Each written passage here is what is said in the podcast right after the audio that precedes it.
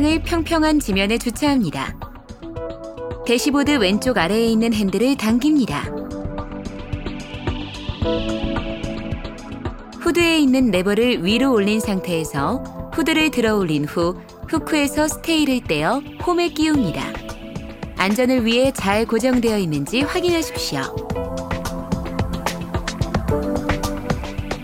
엔진룸에서의 작업은 르노삼성자동차 지정정비업소의 전문가가 작업하는 것을 권장합니다. 엔진룸에는 엔진 오일캡, 엔진 냉각수 탱크, 워셔액 탱크, 그리고 브레이크액 탱크가 있습니다.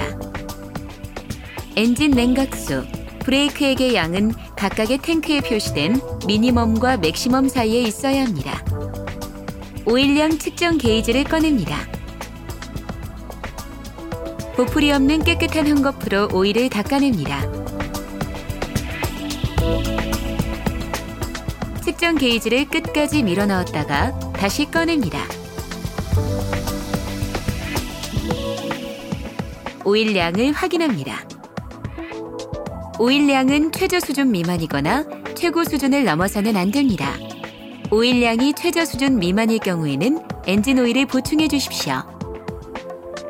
후드를 닫기 전에는 엔진룸에 차량 운행에 지장을 줄 수 있는 공구, 종이, 헝겊 등이 없는지 확인합니다.